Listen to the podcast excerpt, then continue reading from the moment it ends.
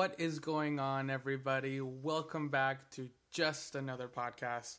I am your co-host Andres Van Grieken, and with me, like always, is the beautiful, the talented Hayden Patterson. P, how are you doing? I thought I was going to introduce myself. Okay. Okay, introduce yourself. I'm sorry. Hi, I'm the beautiful Hayden Patterson. Yes. Apparently, Yes, you are. with the equally beautiful Andreas Van Grieken. Okay, so today we have a pretty fun podcast for you guys. But before we start, few little disclaimers at the beginning. Again, anything that we say in today's podcast does not reflect the Walt Disney Company. All thoughts are our own. All comments are our own. No strings being pulled back here. nope, no Pinocchios over here. Correct. Um, this is also. Uh, I don't know. I mean, is it going to be a child-friendly podcast today? The, to- probably- the topic is child-friendly. The language might. I can never promise anything. I think I think we'll be okay. I think it's gonna be fine. Okay. Um, before we get into the core of the podcast, um, make sure you guys are following us on Instagram. It's just dot another dot podcast on Instagram. Um, we don't have any other social media accounts right now, but we'll probably work on it if we need to. Follow us for regular updates on what we're doing, kind of behind the scenes on our stories. We're always going to have fun little polls. There might be something coming up in the next couple of days that really requires our audience, audience participation. Yes, correct. Um, but if you listen to last week's episode, um, the first ever episode of It's Just Another Podcast, it's what did I add that at the beginning of it? Don't That's know, not what that hey, is. We're gonna roll with it. Um, uh, we have now uploaded pictures on our Instagram of our pin board that we talked about in our last episode. Yes. So go check that out. If you have never seen our faces before and want to know what they look like, that's also on the Instagram page. Um, and lots of other fun details. So yeah. Um, without further ado, do you want to introduce what we are talking about today? I do. So for today's podcast, we're going to talk about our personal top five Walt Disney World attractions. Now, top five is going to be a recurring theme for our podcast. It's not going to be something that we do every podcast, obviously. There's lots of other things that we're going to talk about. Today's podcast is going to be very different from our upcoming podcasts. Um, but this, along with one other theme that I'm not going to mention, I'm just going to let it pop up when that episode rolls around, is going to be something that we do from time to time just because it's kind of fun. Eventually, we'll have some guests that come in and give their own input as well. But this is going to be the first one. We'll see how people like it, and then we'll roll from there. So, top five Walt Disney World attractions. We both made our own lists. Thankfully, there's only one attraction that kind of transcends one list to the Yep. other, but we'll see how it goes. I think I know what yours are. We talked about it beforehand off Yeah. off pod. Off But um yeah, I also have now I don't know if you prepared to have a bit of a longer discussion, but I have honorable mentions that I have placed I also have list. honorable okay, mentions. Okay, I didn't okay. come here to play. All right then. Well, would you like to start? Sure, because before we start, I'd also like to mention that my mom is probably listening and she's going to be really happy to know that the recording microphone she gave me um for Christmas, like probably back in like 2013, are finally getting used for this podcast. So thank you, mom. They're finally out of the box and being used, and Amazing. they still work. Shout out to Mama Patterson. Shout out to Mama Patterson. the, the the equipment is fantastic, and who, Yes. who would have thought that this is what we're gonna use? Also, hi mom. So, um, everybody listening, please let us know how we sound this week versus last week. Um, but we're using fancy recording software and fancy microphones, so we're legit. We're using GarageBand. Um, but yes, but our setup today, our setup today, we're at home. We are in our recording area, and it is much better than it was at the resort. But nevertheless, let's get going. Hayden, go first. Okay, so are we gonna start with like? Do you have yours in any particular order, or are we just kind of? So I do have mine in order. Like my number one is my number one favorite. We don't have to go in any particular order. Okay, so okay, then I'll start with my. I put mine in order, so I'm gonna. Why don't you do so? If, if you have them in order of like I'll go one like is your best, Yeah, do your then- fifth. Yeah, that's and then we'll go from there. Yes, yes. Okay, so my fifth um, is Soarin' in Epcot. Um, it's not Soarin' over California, which I think is what it used to be Correct. and what it still is in Disneyland. Mm, maybe. Maybe I don't know. We haven't been. Um, but it's uh the new Soarin' ish, newish Soarin'. Um, gosh, I'm trying to think of like good, like intellectual, knowledgeable reasons as to why I think it's a really good ride or attraction. Nobody said it's a knowledgeable podcast. knowledgeable. Po- okay, cool. Um, because I just like how it smells. um, anyone that knows me knows that I have a really strong sense of smell to the point where like smells like are connected to memories for me and like um like my friend had me smell a candle one time in Target and I told her it smelled like my high school English class. I don't know why, but it did. Um, so I really like like the smells of Soarin'. Like even just walking through the queue, like I can like smell like a whiff of like whoever just walked off of Yeah. the ride. I can smell like like the that smells sounds gross. it does sure. sound gross, but like but like I feel like like if you walk through, like you just smell like the ride. You don't smell people. That's Sure. disgusting. Yes, you Um, do. You're right.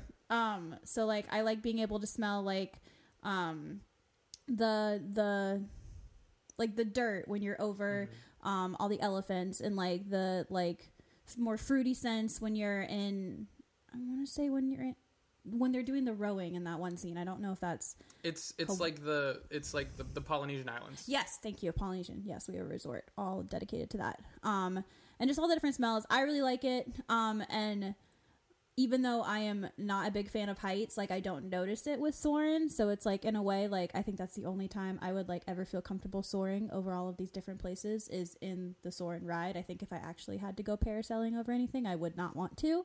Um, so I love Soarin'. That's like when we go to Epcot. If we don't do Soarin', then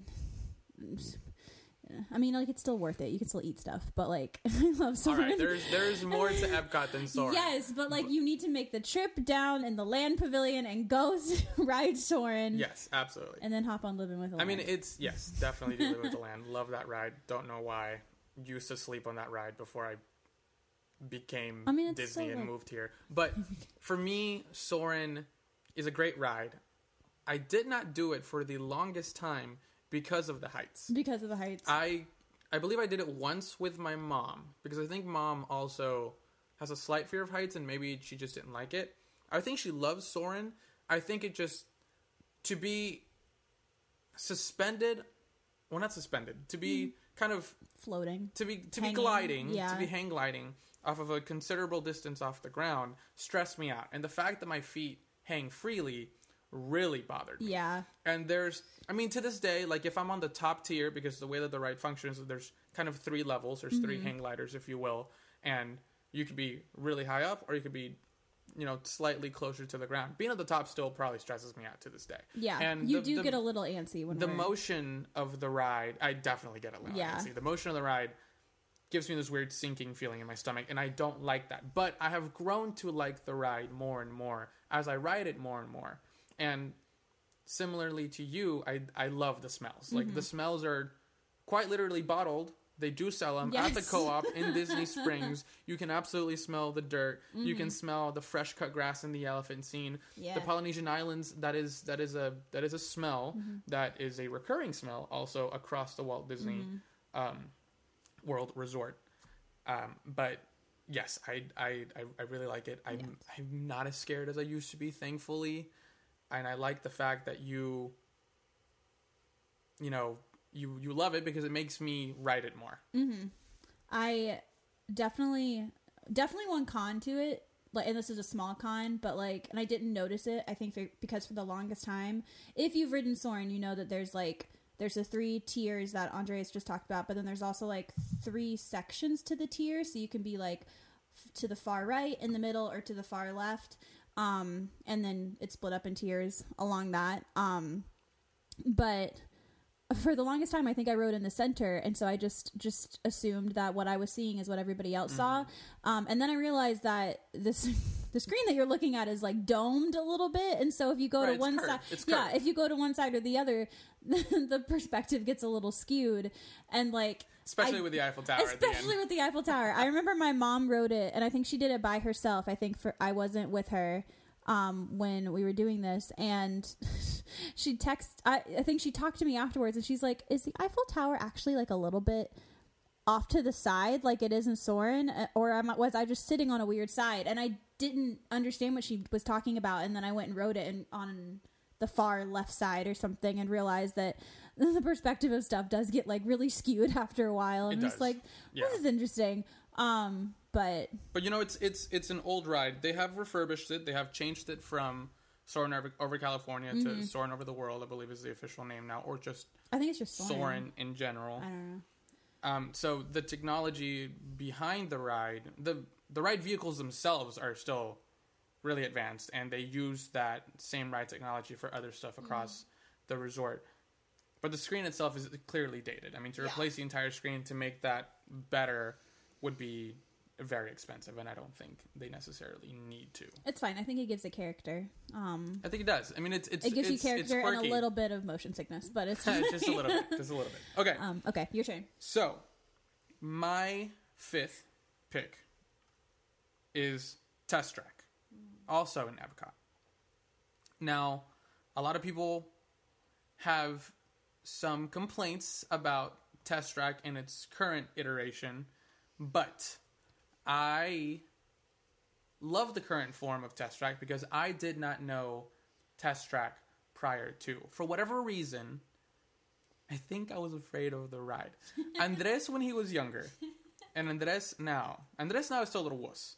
He is not as wussy as he used to be. He used to not like to do any sort of roller coasters, even tiny ones. He did not like speed. So I've been coming to the parks since I was two years old. Never rode the ride. This ride has been open since 1999. I've been in this world since 1996. I did not ride this ride probably until 2012, which is when it was remodeled. Now, the original test track was a crash test site, and the track pretty much has remained the same, but the theming has completely changed. People loved the original theme. People also say that it was faster somehow. I don't believe the speed has ever changed. Um, when you're going in the outside portion, where you're doing the speed test, the clock still reads 65 miles an hour. I don't think you're actually going 65. I think it's closer to 50 something ish, 58. Yeah. Um, I haven't checked my math on that, but it doesn't really matter. Um, but I just I love that ride because I love the interactiveness of the ride. It feels almost competitive to me. You go into the queue. The queue is very cool. It looks very futuristic, and then you go into the creation lab, if you will, where you develop your own vehicle. You get to set the power, the eco friendliness of the vehicle, stuff like that. And I mean, this vehicle is unique to you, and every single time you go there, it's an entirely different vehicle. I I feel safe in saying that no one has ever made the exact vehicle that I have. I have made some of the ugliest vehicles in test track. Right. After a while, it no longer becomes a competition, and you just kind of want to see how badly you can Yeah. screw up this car. But at the beginning, especially for me, who I'm an extremely competitive person, I liked seeing how my design could, you know, go up against other people's designs, and if I could win or not. And I loved that. And obviously, the ride itself is super cool. It's it's it's a I guess it's a it's a testing simulator. That's means exactly what it is. It's literally called Test Track. But every part of it is cool. I think it could be a little more thrill ride than it is. I have heard people say that the original version was perhaps a little more intense. Again, I have no frame of reference for that because I did not ride it. I just know that the people around me, the people that I've watched, stuff like that, they have said that the original one was significantly better. I personally don't know. So that's not going to take away from the ride for me. If I do have to say something about why the ride kind of can be sucky, is that that ride will go down for ah. anything and everything. If there's a drop of rain in Georgia, test track is probably down. no, now because there, there, there is so the test track is test track. Hello. Oh, that's that's from my computer. I'm so sorry. I got a text. well, all right then. um, I didn't know it did that. I have a new computer. I didn't know that it made noises like. that. I'm sorry. Um, yes, test track has an outdoor portion to it, which is why that is very prone to breaking down because um any outdoor attractions at Disney, if there is lightning in the area or if there are heavy storm falls, really anything like that, the ride is going to go down for safety reasons. Um, there's usually nothing wrong with the ride. It just means that it's for safety. Um, and even though the, the majority of test track is inside when you're doing all the test simulations and stuff like that, you do have to go outside um, for the final bit of it. So it does tend to break down. Like I would say, three fourths of the time for It'll weather, it'll go and down then every single day. Just yeah, because and then that's a how fourth- Florida weather works. Well, I mean, it's always gonna rain. I think it's. I think it goes. I would say. I feel like it's an accurate statement that it goes down like three fourths of the time for weather, and then another fourth because it's test track.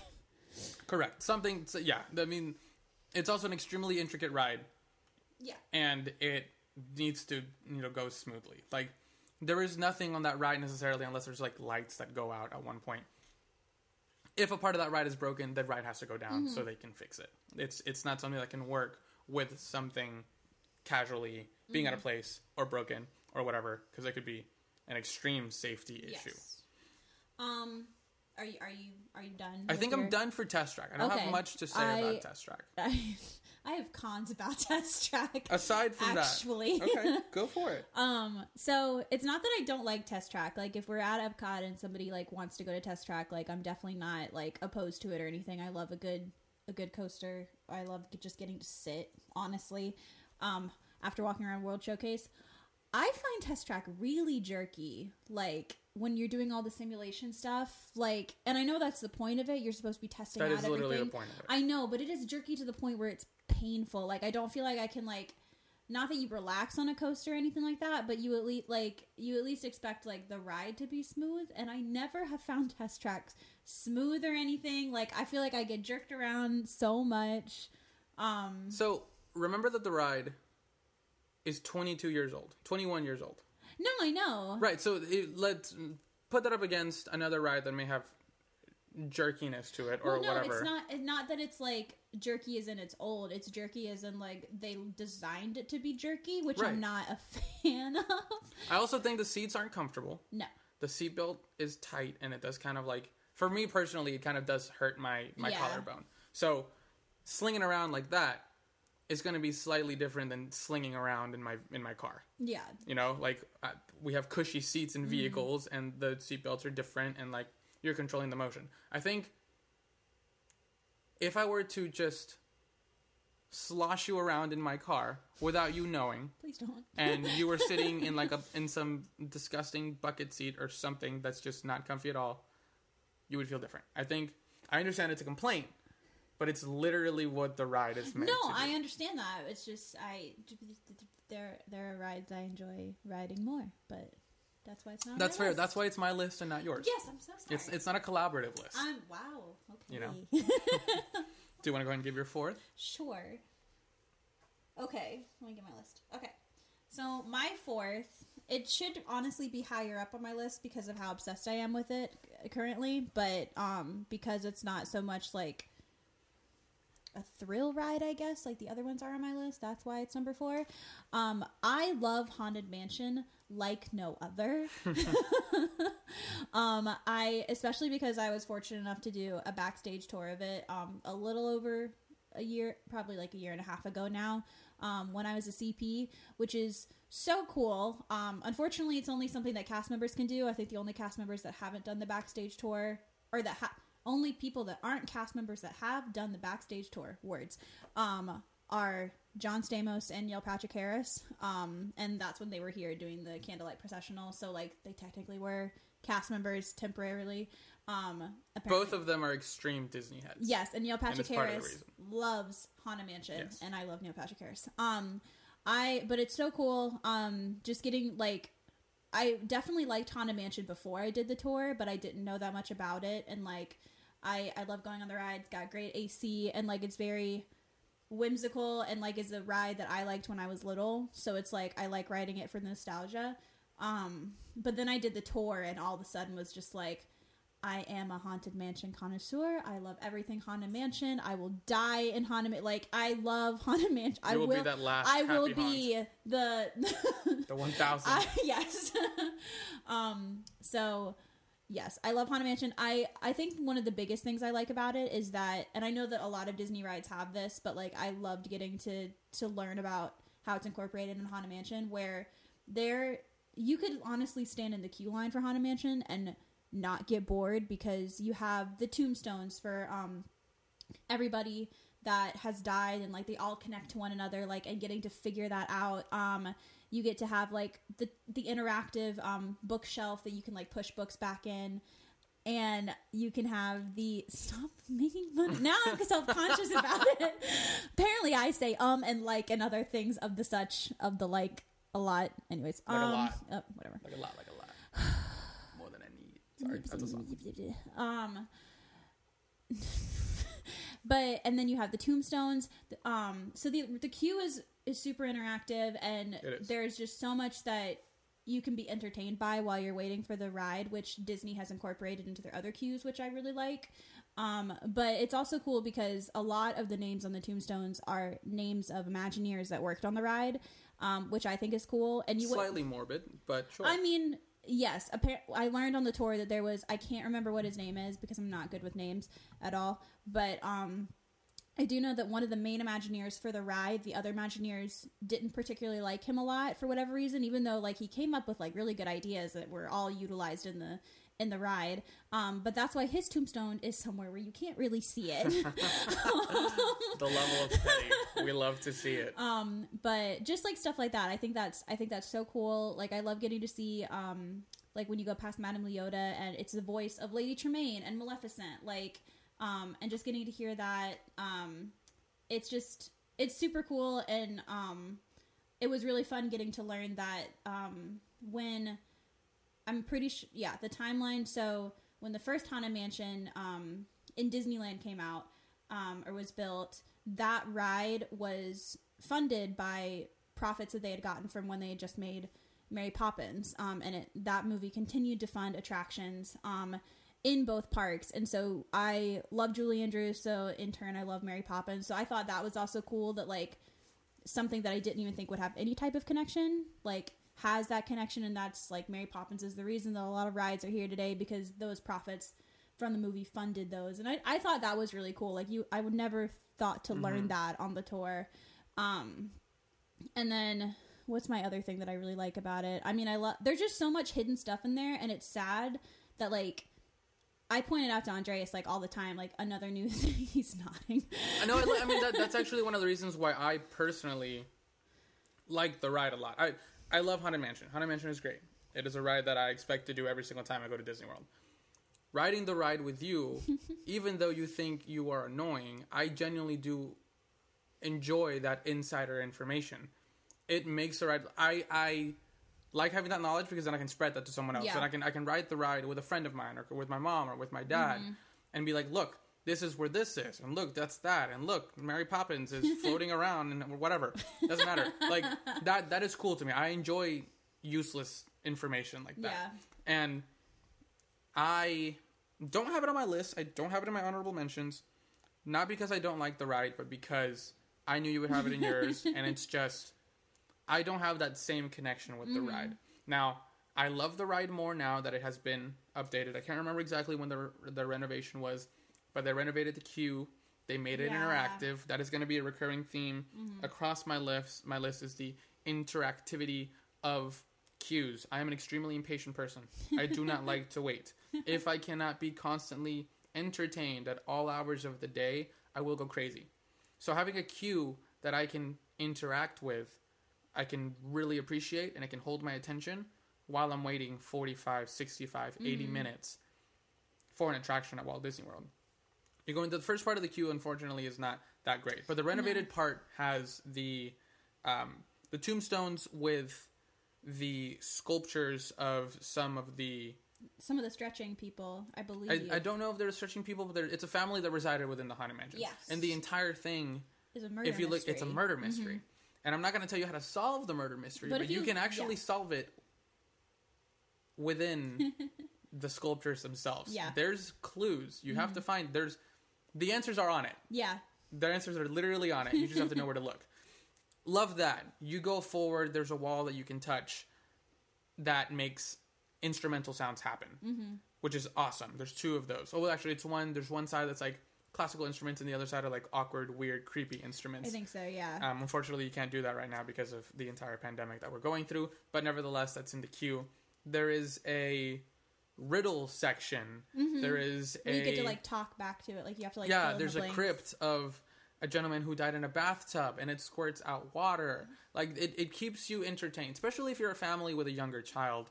That is something that I really take into consideration when I think wholly of a ride. I, I like I appreciate the fact that it can engage anyone at all times. You're not it's it's a problem that a lot of theme parks have that I think Disney has taken a step towards correcting and they've become kind of like the leader and really set that precedent. But if you really have to wait so long for a ride, you have to figure out a way to keep your guests entertained. And I think Haunted Mansion was not the first ones to do it, but I think the renovation came because the feedback behind having an interactive queue was so high that they felt like they needed to do another rides. And there's other rides across Magic Kingdom, across the entire resort. Winnie the Pooh, uh, Peter Pan, all have interactive elements to them. There's others on the list that I'm not going to mention right now because they may potentially be on my list. But that is something that I really appreciate about that ride in particular.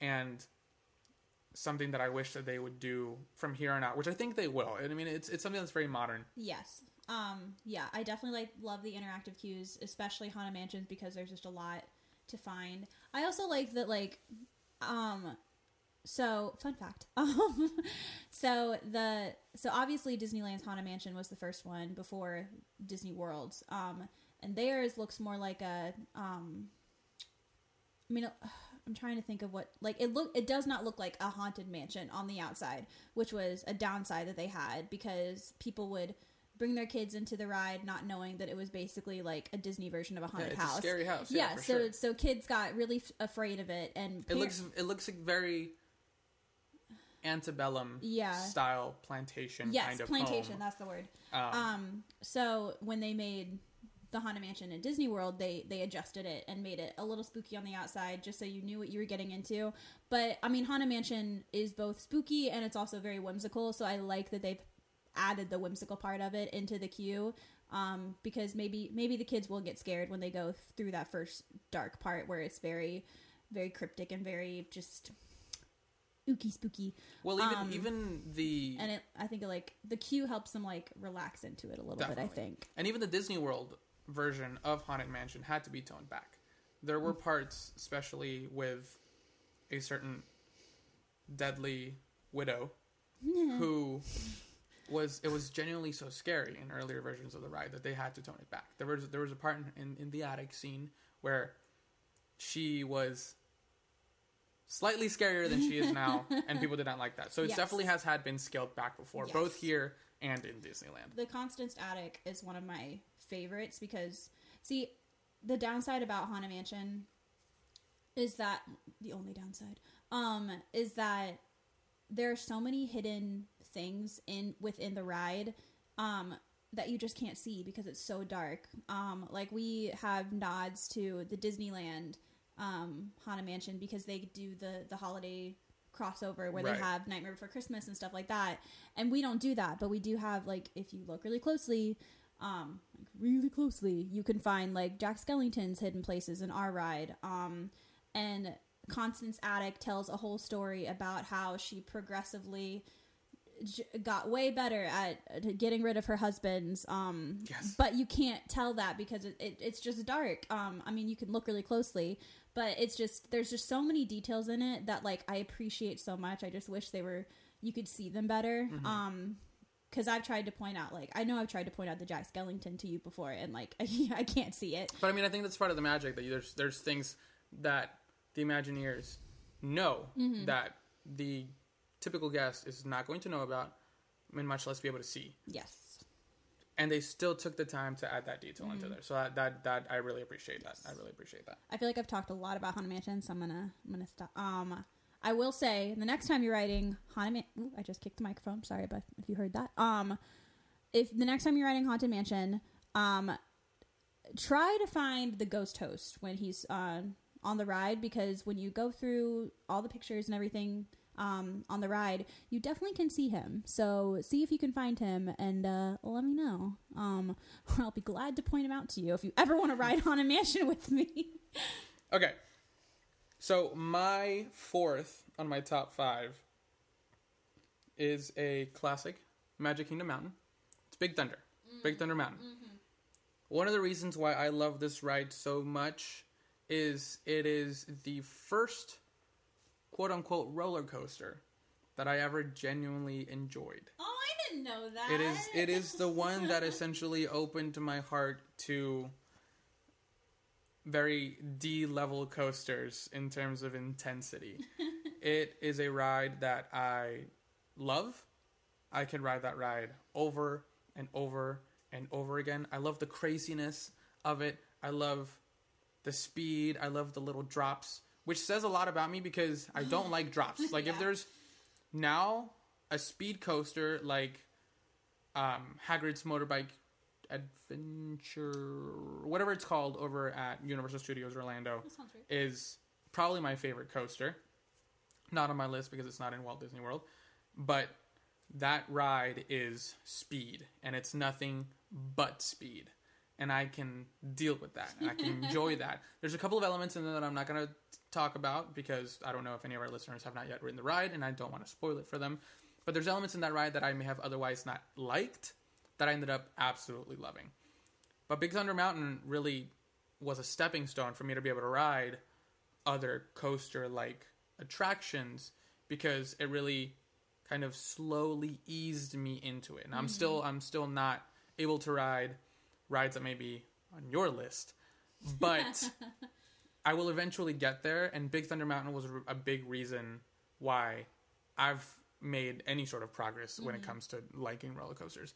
And another reason why I like that ride is again, it has an interactive queue. I was about to say that. Yes. The yes. interactive queue was added around, I think it was around the same time, 2012. I think it was around the same time that the Haunted Mansion queue was added, uh, the renovation was done.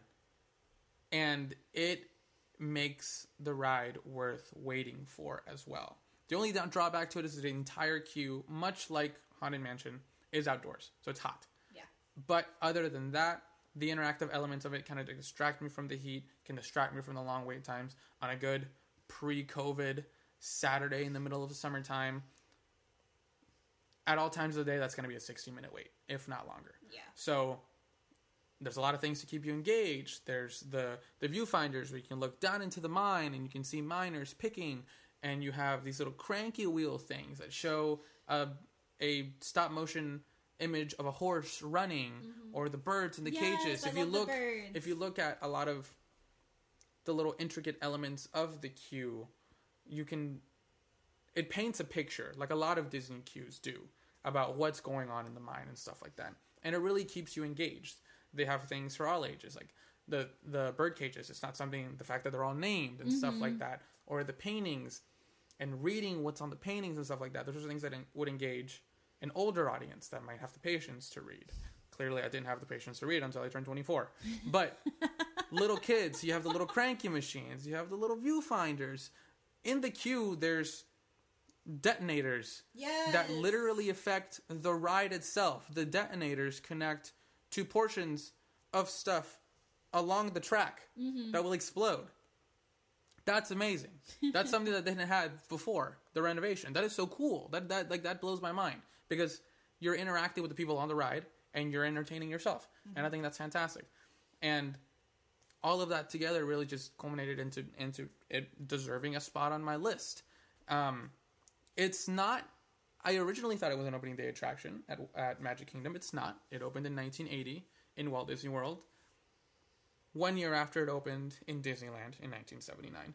Um, so it is definitely not an opening day attraction, but it's one that is genuinely iconic. I mean, when you think of the MK Mountains, That's it's it's part of it. You know, it, it's Splash, Big Thunder, and Space, and that's cool because when you when you you can just say Magic Kingdom Mountains to basically anyone, and I guarantee you, you'll, they'll know exactly what you're talking Yeah. about. Chances are they'll probably space, space Space Mountain, and then Splash, and then Big Thunder. But regardless, you know, mm-hmm. it's it's just it is genuinely an icon, and it really deserves being on this list.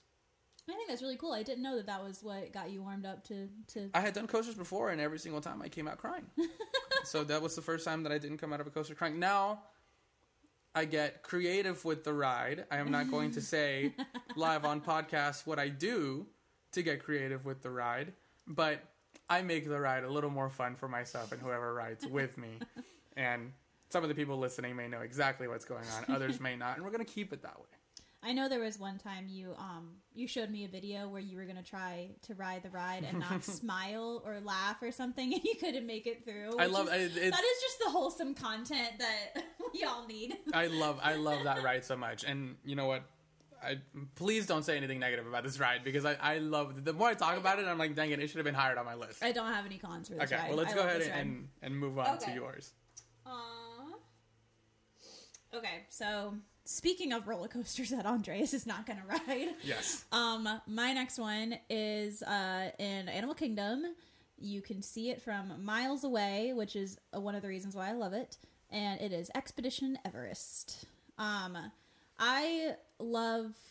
I don't know if I love this ride simply because like I am I am a bigger coaster person than Andreas is. Um, there are some some coasters that I won't ride, but they're like few and far between. Like I can I can stomach Hulk in Universal. Um, Maniac.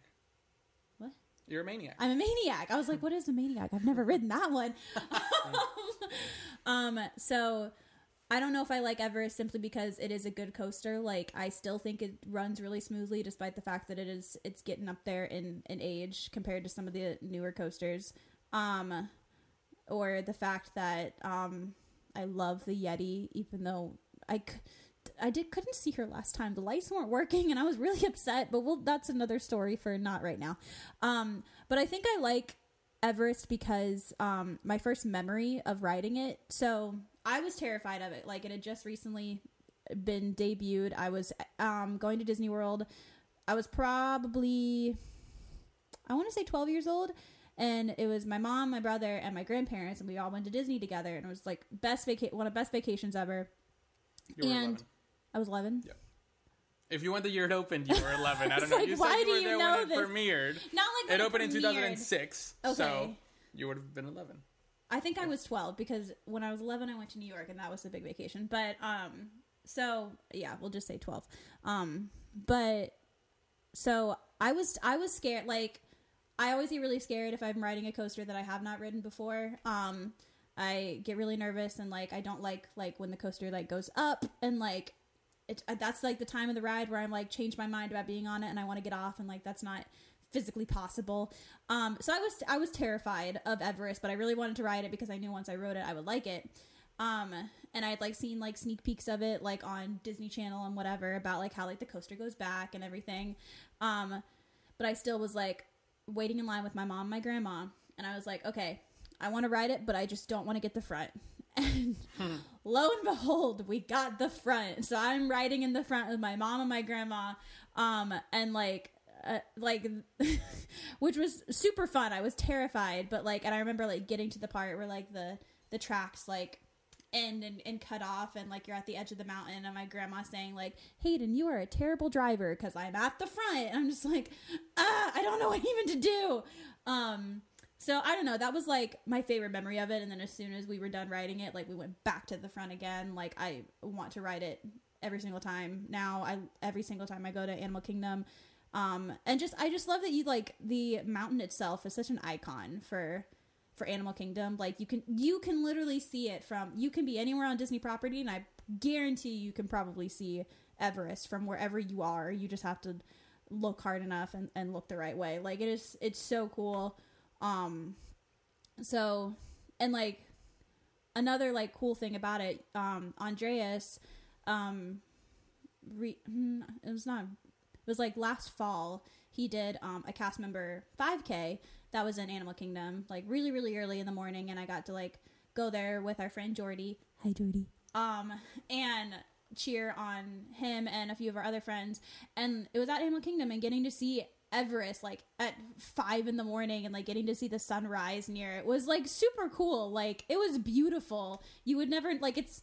I know it's not a real mountain, but it's real to me and it's beautiful. It's real to you. It's real to me. and it was I don't know. It's just it's super cool. I love it. Um, definitely thought that if you've ridden the ride, there's a part where it's like completely dark, and um, I thought for the longest time that when you're in the dark, you go upside down. I was recently informed that that is you don't go upside down. you just do a really big dip.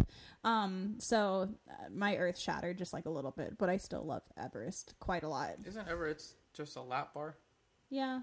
How could you go upside I down I don't know. just It a lap felt, bar? you know, like the stomach feeling. You you wouldn't know the stomach feeling you get when you go upside down because you've never ridden a coaster that goes upside down. so Correct. you don't but understand. just logic would suggest. Listen, logic would suggest that the Yeti should have been fixed at this point, but she hasn't. Nah, it's not worth it. Hmm, it's so worth it. I don't understand. I don't have anything to say about Everest because I haven't ridden the ride. The the closest I've been is right in front of the boarding zone because I will You go. I'll queue up with you guys and then I'll leave because I just well, that's I another thing it. about it. The queue is so intricate, which I think is really interesting. There's a lot of detail to it. there's so much detail in it which i think is i think is super cool like um just getting to see like how much how much effort like everyone who built it like put into it to make sure that they had like the proper research done and like you you can learn a lot about like the the lore behind the yeti as you're going through the ride which i think is really cool. Um i just think like that's like a nice added touch to it. Like there's not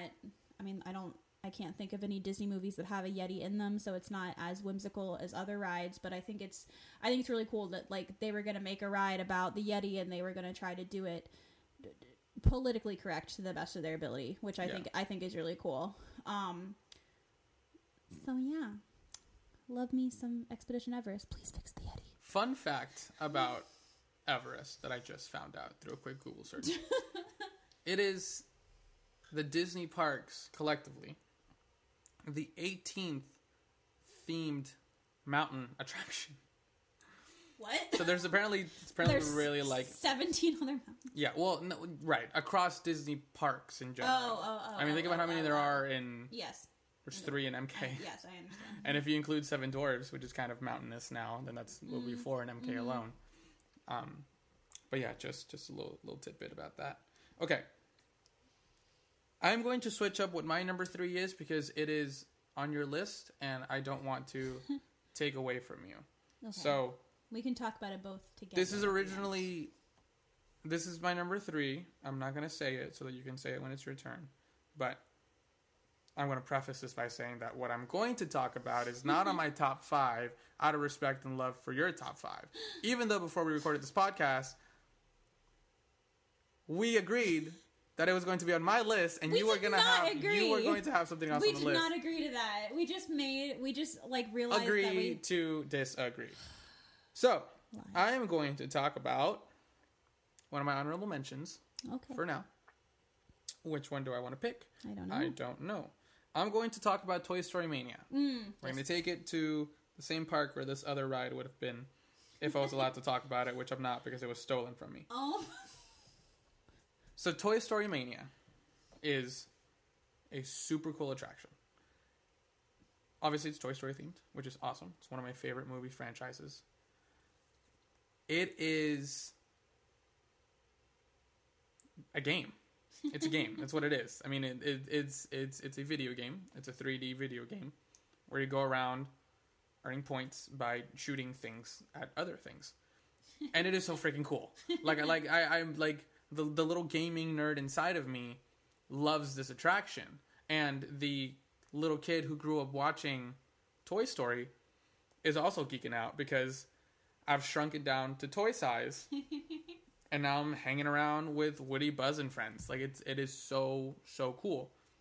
And like other queues, it's not it's not interactive per se, like other queues is, with the exception of the talking Mr. Potato Head that's in the ride. That in a, in a portion of the queue that interacts uh, real time with the guests that are waiting to ride the ride.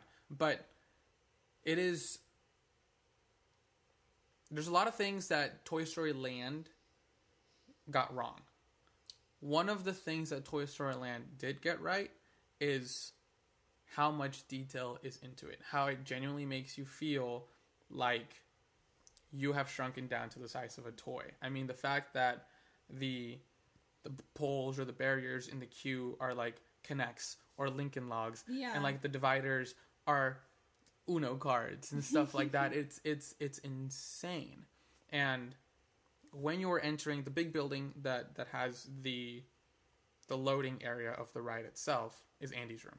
Mm, I love and that is so I love cool. that so that is so cool. So even before I'm riding the ride, I'm already super invested in everything that's going on because like, oh my god, I'm a toy. Oh my god, I'm a toy. Like, that, like I always wanted to be a toy. I don't know why. I always wanted to be this inanimate object that couldn't move around when humans were around. But then you get on the ride, you put on these glasses, you have this little gun that makes a sound when you pull it, and you shoot and you earn points. One of my favorite things about the ride is one, it's competitive, but two, it's collaborative. There are things that you will never see on those screens if you don't know what to do, one, and two, if you don't have a partner with you that also knows what to do. There is a way to get a super high score on this ride. At the end of it, you're always going to see, oh, best score in your car, best score in the last hour, best score in the month, etc. And these numbers are in like the five, six, seven hundred thousands. And you're like, why? And then you look it up. Because, like me, if you're like me, you cheat. You don't just ride it until you figure it out. You look it up and you find guides of how to get these things. And in Toy Story Mania, unlike Buzz Lightyear's uh, Ranger Spin, I think I butchered that name, but it doesn't matter. No, I think that's right. It's it's collaborative. You some of these things you cannot, or it is incredibly difficult to find the hidden secrets of each little area without having someone with you that knows exactly what they're doing. I have a really good friend of mine. His name is Joe Anderson. What up, Joe? Him and I are experts at this ride, and we both love it. We both have a great admiration for it, and we know exactly what to do to get those screens to unlock to show us the higher point items that we can shoot at, and we make it our mission to get the highest score possible. I have written this ride with you, and as much as I love you, it's very frustrating because you don't know where to shoot, or you just don't listen, or whatever it is. I promise I try. But when I ride it with Joe, it's it's it's a much better experience and it's so much more fun. But that it's cool little intricacies like that that I like because again, no one is telling you that this exists. The Imagineers who developed this aren't going around being like, "Hey, if you shoot this, this appears." No, somebody had to find that. and the fact that they were like, "Let's take the time to put some sprinkle some little secrets in here, little Disney magic, and then let the guests find it. I, it's it's it's it's awesome to me. It really is. Yeah, if I I definitely agree. And if you ever want to ride Toy Story Mania and feel really good about yourself um, and when, just write it with me because I'm really bad at it. um, but we need to rewind for a second and just talk about um, what you think is wrong with Toy Story Land um, because it's beautiful and it's you're about to my mom loves Toy Story Land. So like I could t- I don't have to take her to anywhere else in Disney and as long as I take her to meet Snow White and Goofy really quick and then go take her over to Toy Story Land, she could stay there for a whole for a whole vacation and be totally fine. Which I think is the most adorable thing ever because like they're all board games that like she grew up with. Like it's all like that's like the Slinky Dog queue is her favorite thing in the world. So I need you to explain. I'm not mad. That's I okay. just want to know why totally you're fine. wrong. Uh, for starters, what you are describing that your mom likes so much is the one thing that I said that they did correctly. Oh, I'm sorry. What did they get wrong? Everything else, what? What? everything else. First of all, Alien Swirling Saucers is not a great ride. I enjoy it for other reasons. It's got a funny name if you really think about it, especially since cast members love to make acronyms about everything. Alien Swirling Saucers. How that got through every level of Imagineering without someone catching it. Someone But caught it. regardless, correct. My problem with the land is not the theming; it's the lack of shade. Mm. Toy Story Land has always been considered a failed land because people gave such bad feedback about the land. You right. There is no shade. There's It is none. very hot. There is no restaurant. There's a quick service. They're now building a restaurant. It's not Pizza Planet. Also, What? not a, it's it's like a it's it's a toy dinosaur land. I think it's based around Toy Story Trixie. three and four. Trixie's something, whatever. Um, it- that that's neither here nor there. All right, but Pizza Planet. those are all things I was like, okay, we really should have a restaurant, or we should really have this or that. Lots of shade. The umbrellas that you see on the outside parts of the Slinky Dog Dash queue were added in afterwards. When the ride, an opening day of Toy Story Land, Oh. there was nothing there. And you can imagine how long those wait times are. You can imagine how long it is today, even with um, in a, a COVID Disney. That's what I mean by being a failure. Slinky Dog Okay. Dash Stage is great. Toy Story Mania is great. Alien Trolling Saucers is an okay ride. But they needed to do something about the heat, I yes, which they yes. did not. Okay, And yes, they I did not have a restaurant. Andy's Lunchbox, or Woody's Toy Box. What it's called? Woody's I can't remember. Woody's lunchbox. There it is. I, you know, Which doesn't make sense because two. Woody doesn't have a lunchbox because he's a toy. I think it's. I, digress. think it's his. I think he is. I, yes, he is a lunchbox. Um, right.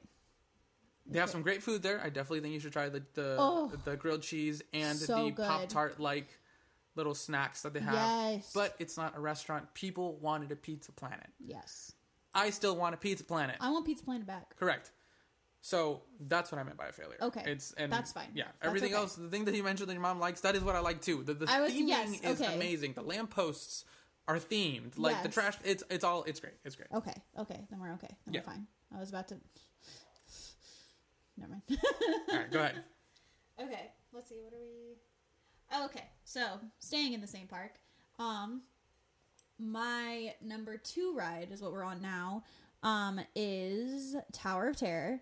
Um, I, I'm trying to like to find reasons why I love this ride so much, other than I just love love the drops. I think it's great. Like I yeah, I don't. I think this was another ride that I rode when I my family and I came when I was little, and like I was very excited. I was excited that I was tall enough to ride it, and my brother wasn't tall enough to ride it yet. Um, I got to ride. I got to ride Tower and Rockin' before he was left. It was great. Um, but I don't know. Like Tower definitely like has. I love the theming with Tower of Terror, even though they don't have an interactive queue, and standing in that queue, which is predominantly outside, for I think I stood in that queue for like over two and a half hours one time, and that was not what it was posted on the. Ra- it was awful. Um, but I, the theming once you get inside is amazing. Like the, I I think some of the chairs that are in the the lobby that you go into, um, when you're waiting to get into the ride, like are from like the Renaissance. Like they're old. They're like if you do the backstage tour, you're not allowed to sit in certain chairs because they will. They're old. Right. Um, the There's a lot of the stuff is is is, is authentic. Yeah, it is like, very it is authentic. very aged. um so like i love i love that aspect i love i love how beautiful the inside of the ride is i also love that that's one of the rides where like it's very similar to to haunted mansion um and to um another ride that you're going to talk about later i know so i'm not going to mention it but the the cast members are that's one that the cast members I feel like can have a lot of fun with just like playing into the theming and playing into the story. Um, and I love getting to see how creative they are with it. Like there will be some cast members that um, do like their whole safety safety spiel when you're going onto the elevator and things like that. Um, and it's very just it's they're saying everything that they need to and they don't need to add any flair to it and that's totally fine. And other ones will um, I, I I've heard so many things where it's like when they're checking the the the yellow strap on on your seat and you're pulling it and they're like okay now hands up. Cool they're gonna stay there so you might as well just keep them there. Or when the doors are closing they're like oh by the way um if you need something just make sure to scream like i don't know like just just stuff like that. Like i've had such great cast members um let me onto the elevator in that ride and i think that just makes the experience so much cooler because like that makes it that much more immersive um so i love that um i'm trying to think of of other things that i love i just tower is like one of those things where like if we're gonna go to hollywood studios like i have to ride tower you're not gonna ride tower Right. I mean, it's the icon of the park. So It it's, is. it's it's what the park is is known for. Now, you are right. I will never ride Tower. Tower is the epitome of what I hate about rides. It is nothing but drops. yes So there there's nothing for me to enjoy, which sucks because I love the theme of the ride itself. Doing the queue is super cool. The little pre-show. I love the Twilight Zone. Like that is a show that I genuinely like. I, I love everything about that. So I wish I could experience the ride without having to put myself through the panic attack that would ensue by me getting strapped into that ride and going up the elevator. It is a shame because like I feel like you would you would genuinely enjoy all aspects of the ride except for the droppy parts because there's other there's other droppy parts, parts. the droppy parts. There's other parts of it that are are not droppy. yeah, I know. I mean, I believe Um, before you go up, you go through an entire like You go through like a room where you get to see a lot of the the, the Twilight Zone icons that Right. they show in the little in the little pre-show film. Um, you do get to see the ghosts, which was um, oh my gosh, I just had like a whole flashback from like a memory that I just remembered. Um, so I remember um, my favorite part on the ride, besides the droppy parts, um, is the first time you like go up in the elevator. You go into a hallway of the the hotel, and you get to see the the ghosts Right. um, again. And when I was little riding that for the first time, um, I was like super. The only word I can describe uh, for myself, like after I came home from that vacation was like super jazzed about that entire vacation. I was like could not stop talking about it and I had like a little tape recorder and for whatever reason I decided I was going to d- do my own podcast where I I was the only one to listen to it on this tape recorder and I described like movement for movement Tower of Terror and I remember my favorite part being like I remember hearing my voice just being like, and then you go up into the hallway and the ghosts are there, and then there's lightning and they wave goodbye to you, and then it's dark. And like, just being like, I don't even know. Like, I thought that was so cool, and just all the the special effects with it, even though this ride, like, I don't think it's gone through a big update or anything like that. There's nothing that they have like drastically changed about this ride, but I still think like the fact that it is Twilight Zone, the fact that it is the um glitz and glitter of the Hollywood age, like it's a timeless ride, I feel. And I feel like Tower is one of the few rides that's still in Hollywood studios that still makes it feel like Hollywood studios. Like we don't have the Great Movie Ride anymore. We don't have the Backlot Tour or anything like that, and that's fine. Like the park needs to grow, it needs to be different. But like I like that Hollywood's or the Tower of Terror holds like the essence of what studios is supposed to be. So It's funny you say that too because Sunset Boulevard in general Sunset Boulevard in is general not, is very but it's not. It's I mean I, I yes I think I know what you're going to say. That's not originally part of the park. That was an expansion. I understand. Yeah. I, so like that's that is not like no, they had to add that. I know, but like I like that it's like I mean if you're gonna take away Great Movie Ride and other things that have that like old Hollywood glamour essence thing of it, like I'm glad that that tower gets to say and that tower gets to be the icon because that's why Studios is my favorite park besides Magic Mm-hmm. because like I like that it is all behind the scenes and getting to see how the movies are made and like that puts you directly into a classic Hollywood film um before you die. I never liked studios because of that same reason. I find it boring. I think the theming be, behind it all is is dull. I think I don't really care for the idea of like being backstage and seeing like the the show buildings or whatever. I never I never really enjoyed that. So that was always a park for me growing up that I avoided. One because I did not like the theming and two there were there was just literally nothing for me to ride. yeah. Like I actually don't. So the first time that I rode the Great Movie Ride, which no longer exists, was like two months before it closed. wow. I never did it. I could never get past the hat, Sorcerer's hat. That was my favorite thing about the park. I went to the park to see the Sorcerer's hat. I there was and Star Tours. Yeah. Other than that, Hollywood Studios was a half day park for me, or a quarter of a day park for me and my family. Because I don't like Rock and Roller Coaster. I did not like Hollywood Studios or, or uh, Hollywood Tower of Terror. I enjoyed the Backlot tour when I was still open. It had been taken away. Hmm. Um, so there wasn't a lot for me there, and I had other reasons for not liking Hollywood Studios. Uh, not to mention the the, you know, the the losing of all of my belongings um, on Star Oh. Tours. but now it has definitely grown on me because there's a lot more to do. And That's a good oh, segue. that actually has nothing to do with my next oh, it doesn't. I thought one. it did. No, because you stole one. Um, but to awkwardly segue into my number two, we're gonna go to Animal Kingdom. Oh, okay. We're gonna go back to AK to DAK, and we're gonna get on Flight of Passage. Mm-hmm. Wow, is all I can say for that attraction. I have never seen a ride so consistently have over a hundred minute wait times.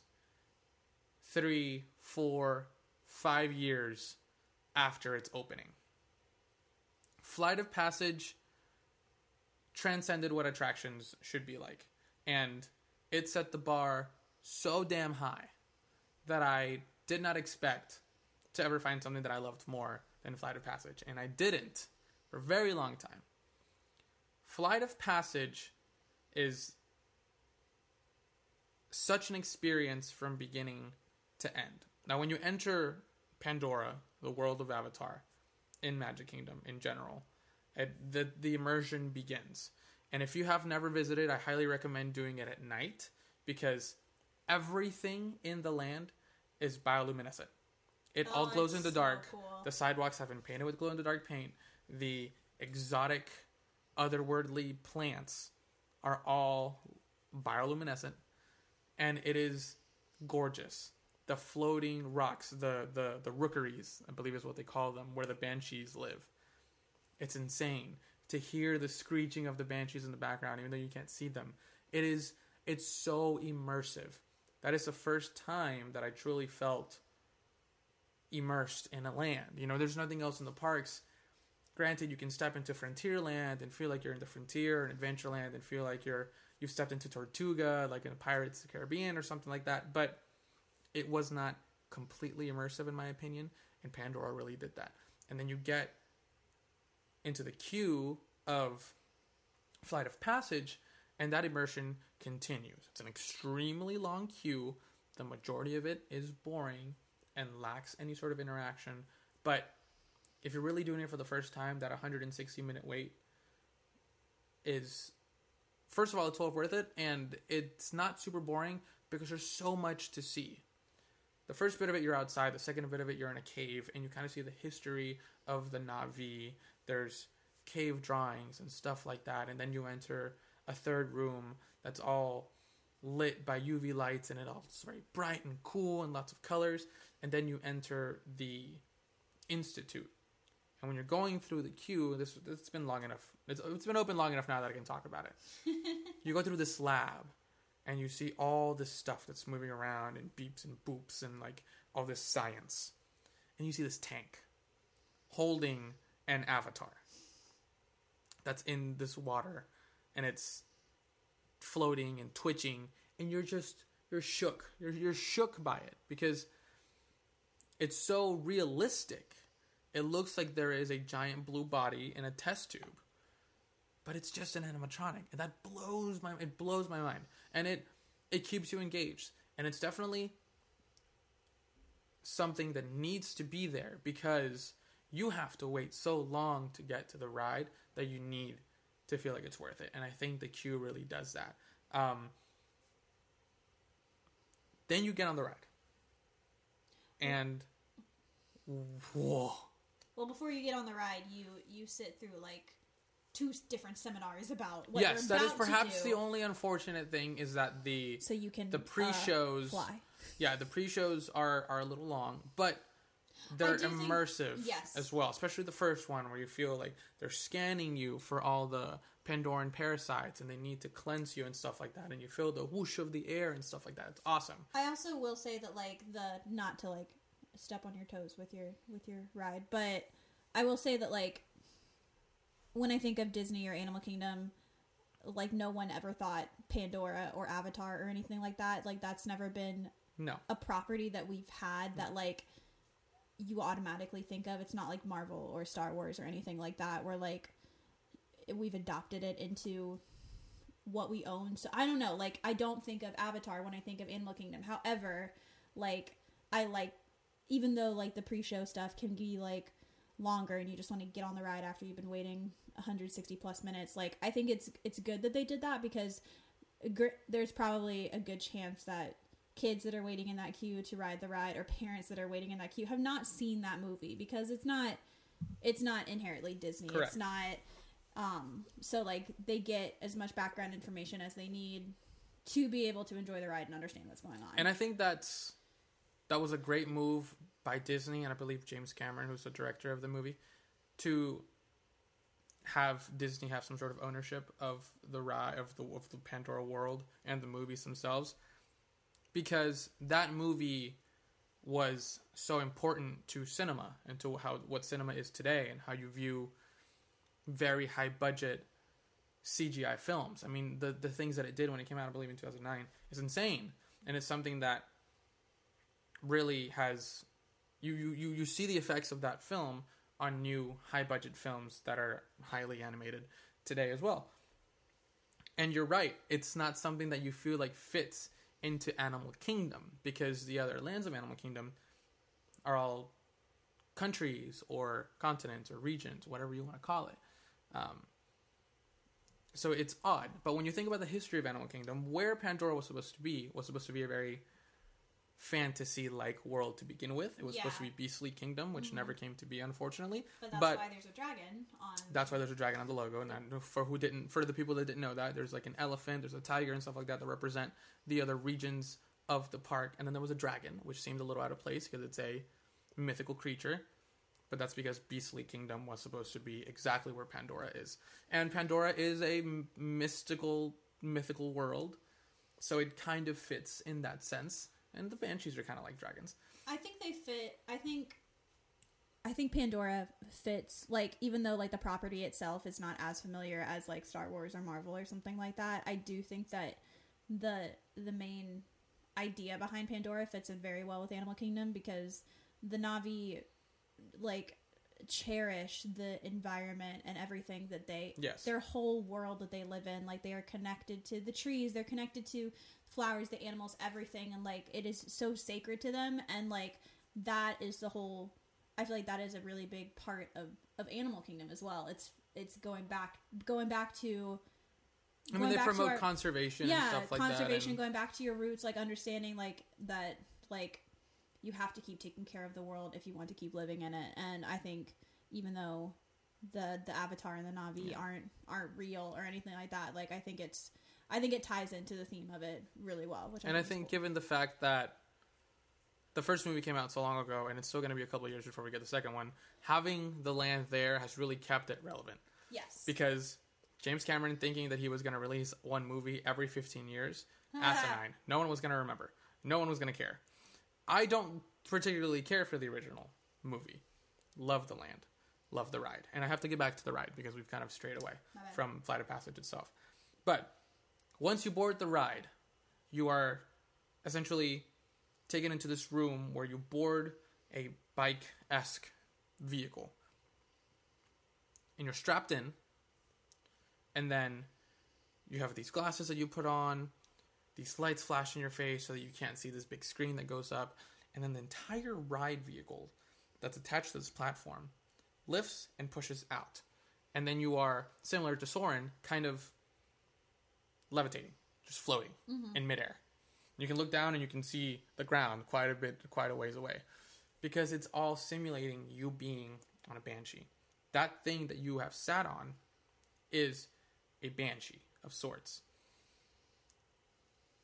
All the detail that they put into it is amazing because the screen itself, the technology, a lot, a lot of the technology behind the ride is very similar to Soarin'. It's just more up to date.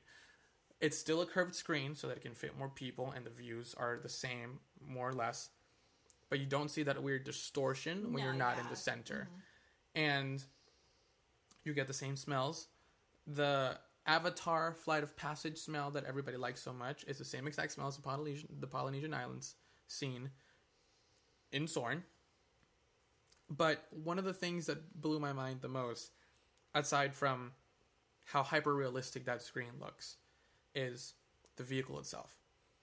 The motion, how you f- how you genuinely feel like you are sitting on a living, breathing creature, yes es- and especially especially breathing. breathing yeah because you can literally feel what where supposedly the animal's lungs would be inhaling and exhaling on your you can feel that on your thighs and that is so cool.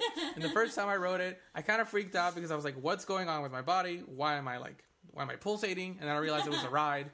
And that that that was insane. That was insane because i, I left that ride. The first time i wrote it i was kind of scared. I wasn't expecting it to to like kind of move out as far as it did. Mm-hmm. The little simulated drops kind of woo, kind of made me feel a little funky. Yeah. But then by the end of the ride, I was I was just in awe of what I had just mm-hmm. experienced. But everything about the ride left me speechless, and I was pissed at first that I had to wait so long to ride this freaking ride. and now I will gladly wait. Thankfully, I don't have to wait because I'm an expert at finding fast passes at a time when fast passes existed, or now no one's at the parks. So it's like a 20 minute wait, mm-hmm. which is essentially nothing for a ride that is worth 150 plus minute waits. Yeah. But yeah, Flight of Passage. Also, the other ride, not not to knock it, um, Na'vi River Journey, the other ride in, in Pandora, is beautiful. It's a beautiful ride. Some of the best animatronics in the park um, It's stunning. are in there, and perhaps that could be another top five that we do later on. But it is it kind of pales in comparison to Flight of Passage because Flight of Passage is generally a a, a true thrill where that's a slow, dark ride, eh, but it's it's just it's immersive is really what it is. Yeah. But top top notch stuff. top notch stuff over in Pandora. yes. Do you want to talk about your number one, and then we can talk about my number one together since we had it It's okay. No, you go go ahead. Are go you ahead. sure? You Okay. got it. You got, I got it. it. Okay, so my number one, going back to Hollywood Studios, um, like I do in real life. I love that park.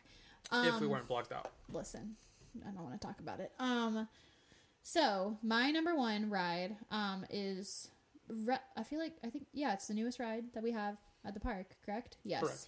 So it is. I'm gonna try to say it without butchering it because I can't say it quickly. Mickey's Run Mickey and Minnie's. I think it's Mickey, Mickey and Minnie's. Minnie's, yes. Already butchered it. Mickey and Minnie's Runaway Railway. Yes, I did it. Usually it's Mickey and Minnie's Runaway Railway. Okay. Um, I, if you have not been on that ride yet because it's still fairly new, um, oh my, that needs to be like the first thing that you do when you go into the park. Um, Oh, the first thing. I would argue my number one would be the first thing you need to do in that park. But anyways, go ahead. Continue. your number that's a different time. Continue, continue, continue, continue, continue. Um, so Mickey Minnie's Runaway Railway um is in the place where the Great Movie Ride was, and I essentially when so Great Movie Ride closed like right before pretty pretty close to when my CP started and I didn't know that. I thought it was still going to be open when I got there, so I was heartbroken when it wasn't open anymore. And I knew that they were going to be doing something with Mickey and Minnie. I knew it was going to have something to do with the new animated series that they had put on Disney Channel. And I really was not super thrilled. Um, I didn't like that they were taking away the Great Movie Ride. Um, and I was not a fan of the Mickey and Minnie series. Um, I am now a huge fan because that's all we watched um, last weekend on our anniversary Yes. weekend. If you have not watched that show yet, please do it. It's really, it's really Try good. to get past the awkward animation because the shows Yeah. are just they're they're they're so funny. It's They're little so shorts. funny. they're all on Disney Plus, all five seasons. yes, so go I binge it. love it so much. Um, but it's so you go into you go into um the old Chinese theater, um, which is still like the outside of the ride is still pretty much the same as it was when Great Movie Ride was still there. Um, the handprints are still there, um, which I think is really cool. Um, so getting to find like different celebrities while you're waiting for the ride is pretty cool. Um, but then you go into the queue, and the queue is still a really good tribute to the Great Movie Ride. Like it still has certain nods to like the the decorations and the colors. Like still have a really good nod to the Great Movie Ride, which I appreciate because I know a lot of people were definitely up in arms about that ride going away. So I liked that they were able to honor it. But the ride you'll you'll soon find this when we're talking about future things in the podcast but i am a really big fan of whimsical things in um in the parks and like stuff that like hits the nostalgia but i'm also a really big fan of attractions taking you into the world that they are that the imagineers have created for you because i think that's a really big reason why i fell in love with disney in the first place like um i loved feeling like I was like becoming a part of this world and getting to play pretend and getting to be a character in this story that we're all telling. Um, and Mickey and Minnie's Runaway Railway. I'm gonna have to say it like that, or else I'm not gonna say it right. um, Railway definitely does that. Um, I'm not gonna spoil any of like the big things for you because it's still a relatively new ride. You might not have had the chance to ride it yet, um, but it definitely takes you into this this world with Mickey and Minnie in their new um, in their new series that you can watch on Disney Plus. Um, and it's just it's so it's so well done. It's so cool. Um, when they were advertising the ride before, they were saying they were going to use 4D like technology that they had never used on any other ride before. So like nobody knew what to expect. Um, but it's it genuinely feels like you are just immersed in in their world and it it's not even just like that's that's only like the first layer of it. You're going on to so many different places that you that have been like hinted at in the series um and just getting to be a part of this whole adventure with Mickey and Minnie um and Daisy and Donald and Pete and Pluto. Like all of these characters you get to see them. And I I don't know. I just think it's it's so cool. Like I'm I've I'm only ridden it twice I've only ridden it twice. I did the preview and then another preview for it um for cast members when the parks reopen. Um so there's still like a lot that I haven't seen yet. I I have heard that there are more hints to and tributes to the Great Movie Ride once you get into the ride itself. Yes, there's, I, there's there- at least two that I've seen. Yes. Um it just goes really fast. I haven't been able to see it, but like it's so like I can't I don't even know how like to describe it, but it just it feels like you are living in this toon world and I don't know. I, I I love it so much and it's again another one of those things where it feels like you are a part of it. Um and I don't- I'd like uh, I can't even So so Mickey and Minnie's Runaway Railway was my number three Yeah. on my list. For a lot of the same reasons that you stated, I had no attachment to the Great Movie Ride. I could have cared less about that ride leaving, um, and I know that might mm, upset a lot of people, but I didn't care. One because I believe in the idea of progress, and I believe it's it's ridiculous to hold on to nostalgia. Those the the memory lives on. Move on. Wow. Something bigger and better will happen Why are you just making direct and something eye contact with something me as you're saying that? something bigger and better has happened. Mickey's Runaway Railway it is is an insane attraction. It is for me without question significantly better than the Great Movie Ride will ever be. It's a completely different attraction, but it holds down the show building well. It still kind of fits the theming of everything, and it's just such a good ride. And for me, a lot of it is the technical side. I love the attraction for what it is. It is using technology that has never been seen before in the Disney parks. I take that back. My number one ride technically did it first because it opened first, but Oh, you're right. the technology used is that's like the, that's like the me- you're talking about the mechanics of it because it's a track. So it's a trackless ride. correct, which I Um, wasn't gonna say. Oh, I'm sorry. just for people who don't know, but it's fine. Um, yes, it is a trackless ride, which means that the way that the cars are moving is through. I can't remember exactly what it is. I, think it's giant magnets. I don't think it's necessarily a magnets. I think it's it's it's technology beyond my understanding, um, because I am not a engineer. But that means that when you ride it, it's never going to be exactly the same. That doesn't necessarily mean, excuse me, that doesn't necessarily mean that the scenes that you're seeing are different. But the ride experience might, your car might move to the left a little more one time than the next. There's one specific scene where you're kind of dancing around in the cars. you're in this vehicle and the vehicles are dancing along with an animatronic, which is fantastic. The animatronic is insane. And the projections in this ride are also out of this world. But you could be on the left side, or you could be on the right side, or you go behind this thing, and sometimes you can go in front of this thing, and it's it's it's crazy because it gives the ride re-rideability, which is something that I really appreciate as someone who gets bored of things easily. I can ride this ride over and over and over and over again, and still enjoy it without getting bored. It's not like, and I apologize for some of friends and listeners who love this ride it's not like riding into Small World where you just kind of want to gouge your eyes out the entire 15 minute experience or however long it is. It's way too long. Um, because things change and there's not a mind numbing song throughout the whole thing. Um, but it, but it's because of that why it was it was on my list. Now, for the people who were upset, I kind of laughed internally because everyone was up in arms about the fact that the Great Movie Ride was leaving. Part of it is because Disney truly did not say anything at all about what the ride was going to be. Their marketing behind the ride was so It was casual so and just so low key. They did not put a lot of emphasis on it because a certain something had opened a few months prior, which kind of took all of their attention because that was going to be their big, big thing that was happening. Um, so Mickey and Minnie's Runaway Railway kind of flew under the radar until it opened, and then everybody realized how amazing of a ride it truly is, and it is one of the reasons why now I enjoy going back, along with Toy Story Land and Star Wars Land. that We'll talk about later. Um, it is part of the reason why I now genuinely enjoy Hollywood Studios. But for all of the great movie fan fanatics who just can't let go of the past, that ride has so many nods to the ride, uh, to the old attraction.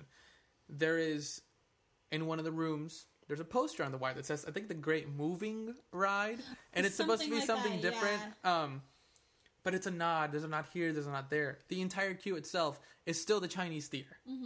It's fantastic. It's it's it's they incorporated what the road ride, the show building itself is very well into the ride, and they kind of still kept the essence of the Great Movie Ride within the new attraction, and I think it kind of quieted a lot of cynics after the ride opened. Um, and it's one of the reasons why, why why it found its way on my list. I, I like new, I like advanced, I like I like next level stuff, and this absolutely was the next level for me. Um, that takes us down to my number one, and boy, is it a doozy. We're gonna stay in Hollywood Studios How nearly could be. and we're going to go to a galaxy far, far away, and we're going to travel back in time apparently because it was also long ago. And we're going to go to Batuu, and we're going to land in Star Wars. we're gonna land. One of my, Star we're going to Wars. land in Star Wars. We're not landing in Batuu. We're landing in Star Wars. We're going to land in at the Star S in. Star Wars. That's where Batuu is actually. Wow. Um, if you didn't know that, Thank fun, you. Show me a map later. I will. Incredible. We're gonna go ride Rise of the Resistance.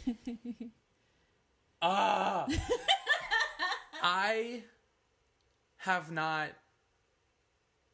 I'm not the type of person that is ever truly speechless about something, and especially with a ride.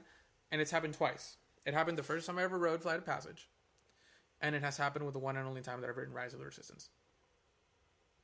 I was thankful enough to be able to ride it as a preview recently, and it was everything I wanted it to be and more.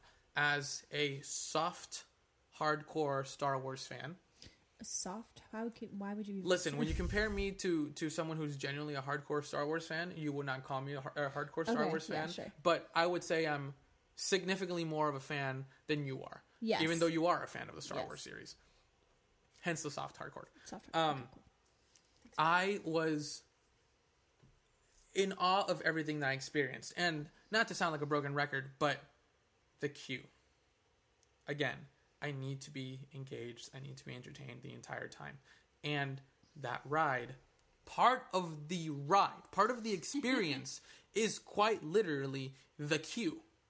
Not to say much about it, and it kind of sucks to try to explain why I love this ride so much without talking about it. But it is so new. It is so incredibly hard to get a, a boarding pass to ride this ride. Which is not how we wrote it. It's not how we wrote it, thankfully, but again, it was a preview of sorts.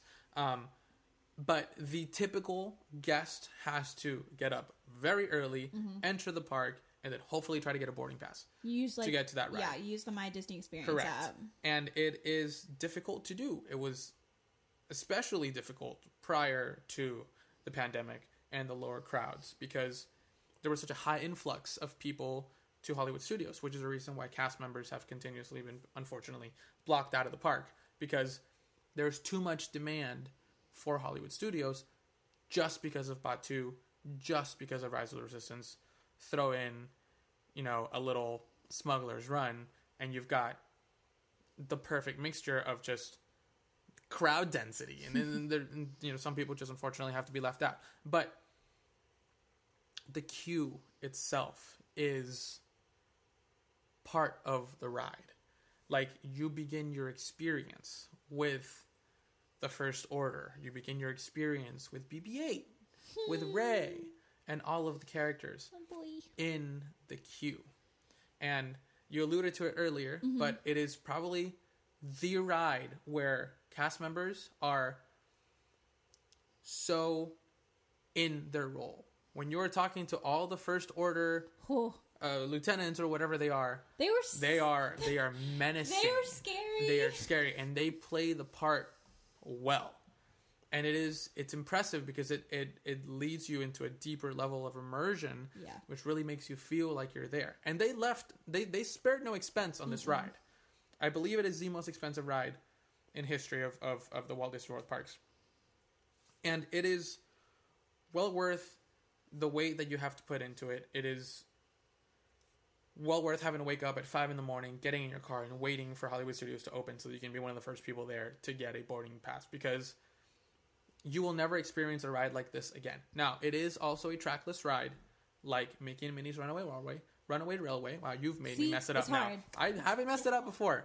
Um, and there's another ride that will eventually open, and Walt Disney World that is also trackless. So it's something that is going to become more popular because of how customizable it is. Mm-hmm. And this ride, because the experience itself is so long, so much re-rideability. Re-rideability. I mean, mm-hmm. there, I'm sure there's plenty of details that I missed.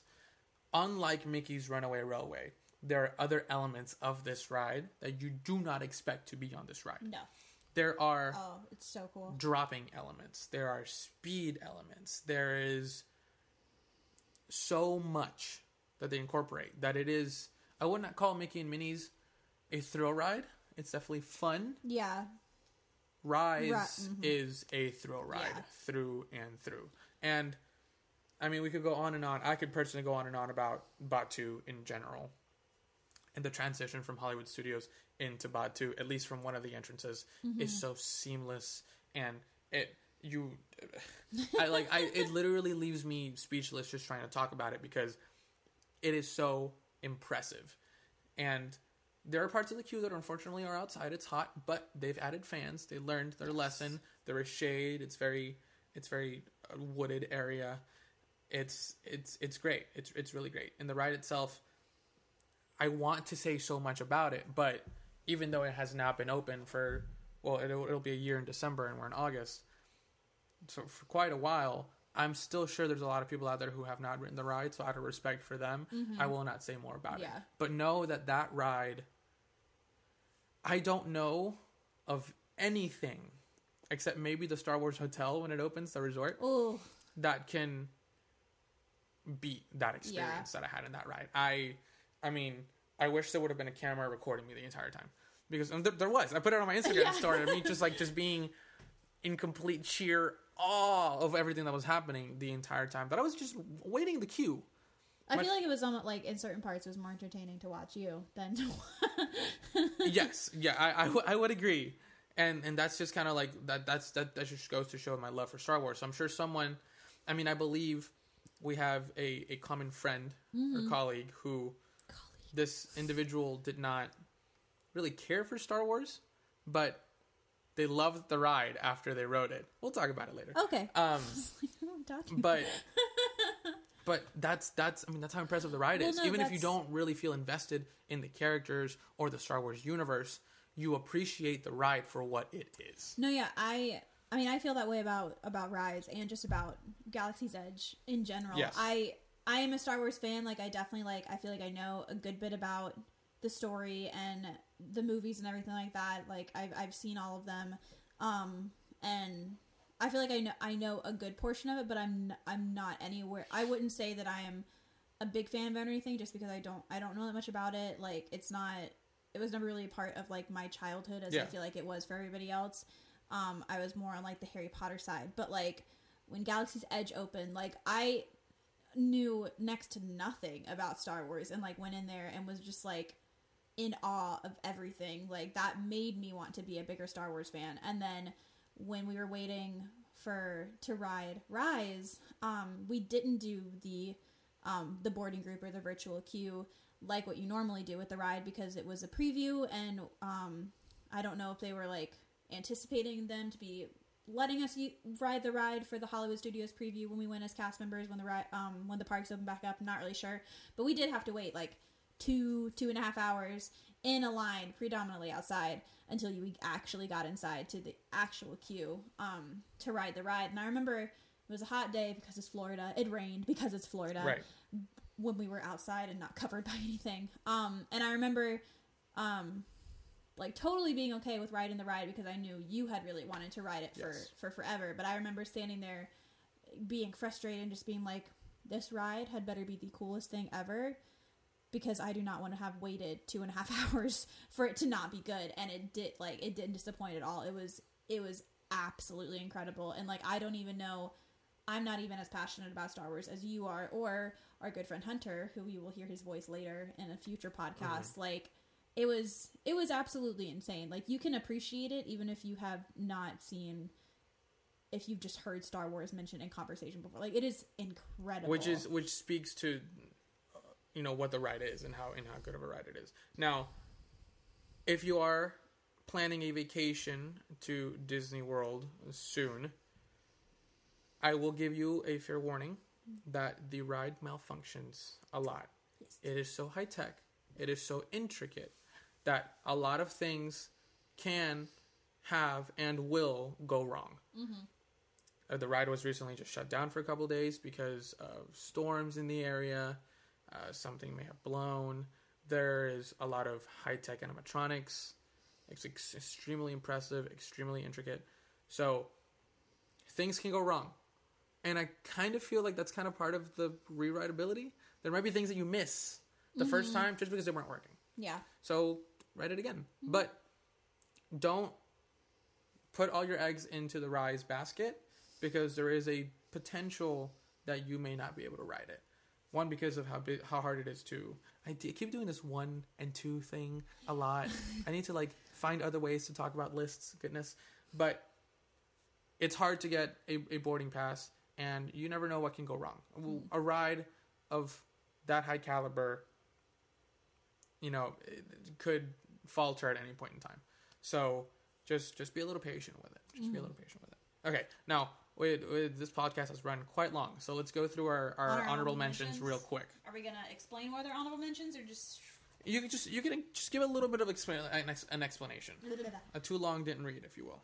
Okay, so my honorable mentions, um, they're all in MK. Um, so I don't show favoritism or anything like that. um, so my honorable mentions, one of them is uh, Mickey's PhilharMagic. Um, it's definitely an outdated ride. They definitely need to update it a little bit um, because it's it's been around for a while and hasn't seen an upgrade at all. Um, but it's one of those like 4D movie theaters. If you haven't seen it, you really need to. It's definitely a good ride to go to when you're like in the middle of your Magic Kingdom day and you need to sit down in some air conditioning. Um, but I love it. That's usually how my family and I would actually start our day. We would like usually hit Philhar as one of our 1st things, and it's just it's so cute. You get to watch Donald with steal Mickey's sorcerer hat and go through all of these It's fun fun. things. It's fun. It's so cute. Um, my other one is Peter Pan's Flight. Um, I I know that this ride has a really long wait, like all the time, and part of me does not understand why it is always It's because of the queue. I mean, to go back to that thing, it's an interactive queue. It has it has been re uh, redone recently to be more interactive, and the queue itself is amazing. The, the ride queue. sucks. Okay, that's not Just gonna say that. Okay. The interactive queue is amazing. You get to go through the Darling's nursery, and it definitely brings the story more to life than it did before. Um, I will say that I would love for them to give the ride itself on the inside a little bit of an update, similar to Frozen or similar to what they've done to Peter Pan's Flight in Disneyland, where the animatronics just look a little cleaner, a little better. Um, but I still like it just because I love Peter Pan and I love getting to watch the London scene when you're going over it and see all the little cars going by. Um, so again, nostalgia. Apparently, Andreas is allergic to it or something. I'm just I'm just okay with things living in my memory, man. I look, Man, Disney himself was I a man of progress. and that is my other honorable mention. Actually, Carousel of Progress. Um, I love it. Again, another good air conditioning ride where you can sit down. um, and take a break in the middle of your day. But or I, a nap. or I've definitely taken a nap in that ride before. Um, best nap of my life. But I also just like it because I I love that that's that's one of the rides that like Walt worked on so hard, like that he personally took to the World's Fair, took to the part. Like I I love that that is something that like he had a hand in, and like you, he was so passionate about it, and I love I love getting to getting to see that and getting to see like how it has grown over the years. Um, so I think that's cool, and it there's a a thing connected back to Haunted Mansion with that too. But I'll let you talk about your honorable mentions. Uh, like you, most of mine are also are also in MK. yeah, words are hard, aren't they? Um, I already spoke about Toy Story Mania, so I'm not going to speak about that one again. But my other ones are Space Mountain. Mm. Love that ride. That is a ride that I did not do until maybe May or June of last year. Really? Because the fact that it's a roller coaster, the fact that it's fast, and I'm doing air quotes for the people who can't see this audio recording. Um, it's not actually that fast. It's just it's the it's the pitch The blackness illusion, that makes yeah. you feel like it's fast. Um, all of those elements terrified me. The fact that I was already not comfortable with coasters, add that onto it, it was a perfect recipe for me not doing it. And then I ended up getting the courage to do so, and now I love it. There's still one part of that ride that makes my heart like jump out of my chest every time because I feel like we're gonna go flying off the tracks because it is a mechanical track. It's old. I believe Space is an opening day attraction at Magic Kingdom. Correct me if I'm wrong, but I love it. I wish I would have been able to see the original iteration of the queue and stuff because, from my understanding, the exit of the ride was like a moving conveyor belt, Yes. and you go through all these scenes. It's kind of like Mhm. it's. I mean, the scenes are still there. The scenes are still there, but the moving conveyor belt is gone because they. It's not an opening the attraction, so I lied. You were wrong about I, something. uh, listen, Um. Yes. When they so when they did like the recent remodel of the the Magic Kingdom train, um, the tracks. Yeah. Am I thinking? I think they had to. They put the track somewhere else, and so that affected the moving conveyor belt. I think. I'm pretty sure. I remember that exit being under construction pretty close to when my CP started, and you got got let out at a weird backstage area, and then um, so I think it had something to do with the tracks. Now the moving conveyor belt's gone, and a lot of people are really upset about it. Well, but and that's one of the reasons why it's it's it's iconic to MK, and it is just a great ride. It's, it's really fun. It's uh, yeah. There are holiday overlays I to it, love where the holiday overlay. like the the villainous music or the scary music or the holiday music, and it's all pitch black. When the the ride is dark, it's not pitch black No, unless it's Halloween or a Oh, villain's uh, night. It's so and cool. though and when it's pitch black it is infinitely more fun so i really appreciate that i love that it's a ride that has that has those overlays because it gives it re-rideability of sorts Mm-hmm. um and then there's the Christmas overlay where they have correct the and they flashing have like lights, flashing and lights you can and see more. music. you can see more which i don't like that kind of Yes. stresses me out all the Which type the of person? scaffolding Yeah. and stuff Which like type of that person are you? Are you a pitch black Space Mountain person or a strobe light? Right.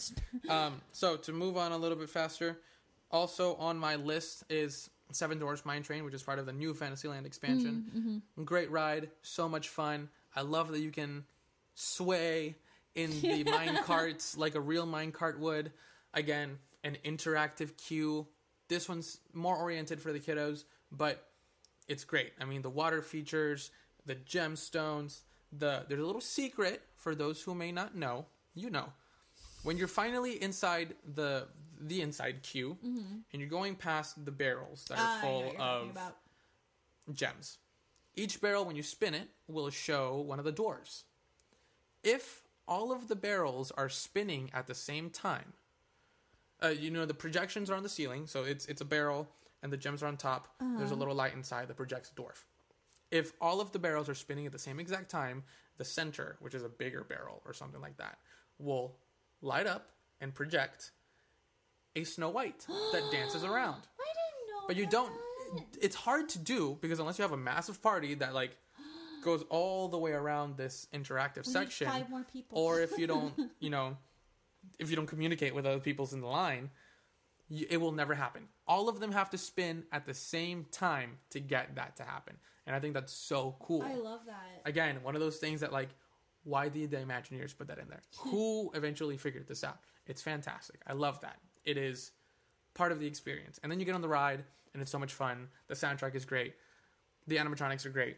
There's an allusion to an old Snow White ride at the end of it, and stuff like that. And it's just, it's it's a hoot of a time. It's it's lesser thrills per se on the level of, of roller coasterness, but it's definitely something that I'm willing to ride. Not that that says much. uh, but yeah, and my last honorable mention is going to be Buzz Lightyear's Space Ranger Spin. Love that ride. It is a classic, just little shooter earn points kind of ride. But I love everything about Buzz. You were um, listening to the voice of a galactic hero, and I'm I am indeed. talking about me. Yes. I get Galactic Hero pretty much every single time I ride the ride. I definitely did cheat to figure out how to get the high point valued targets. Um, I'm not going to give any insider secrets about that, but it's it's a great time for me because I love I love the competitive nature. I love having I love interacting with the ride. I, I love feeling like I can do something. You know, it's it's fun for me. It's a game. I enjoy games, and it's it's great. I love the theming around Buzz and stuff like that and and I love getting the little stickers at the end. If you didn't know, if you do end up getting a Galactic Hero, which is nine hundred ninety nine thousand and nine hundred ninety nine, you take a picture of your score, and then you go once you exit and through the photo pass area And gift shop. in the gift shop. You can talk to one of the customers there, show them that you got Galactic Hero, and they'll give you a commemorative sticker for it, which I thought is kind of cool. There's definitely one on my laptop. And every single time I ride that ride and I don't get Galactic Hero, I feel like a failure. So there's that. happened last time?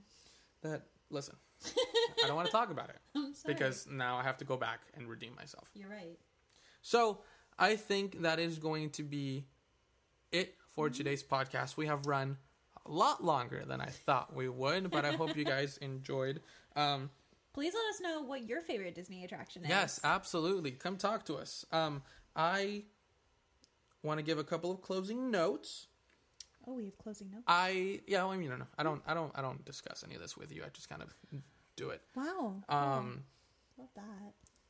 this episode is going to come out uh, soon, and by soon I mean tomorrow, and that has no relative time for you, the audience, because you don't know what tomorrow is. But Do any of us really? there, when this comes out, it's going to be pretty darn close to the first episode to our pilot. I think from here on out, given the um, hosting site that we use, and you know us being up and coming and not having the funds to be able to do this perhaps more often or the time necessarily, I believe we're going to shoot to have this podcast episodes come out bi-weekly. Um, if we find out that we can do it more often, if we can do it weekly, great. But let's shoot for every two weeks from now on until we, you know, get our footing and stuff like that. Um, so don't expect the podcast every week unless we give you a pleasant surprise about that.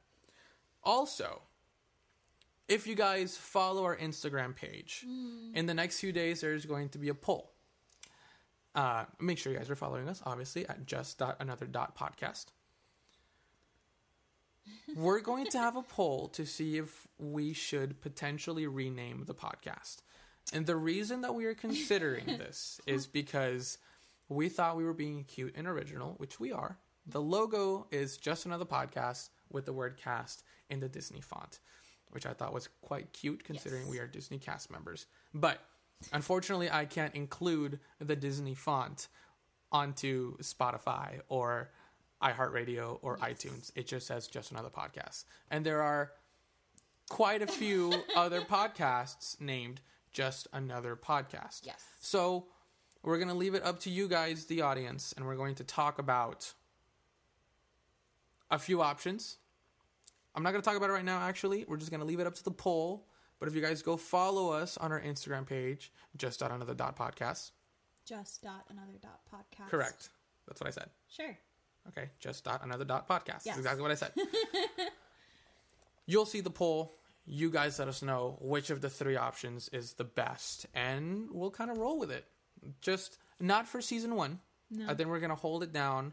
We're gonna have some people maybe throw in some designs if they'd like to, to see what it could look like, and we will incorporate it into season two if we are so, you know, lucky enough to get to a season two.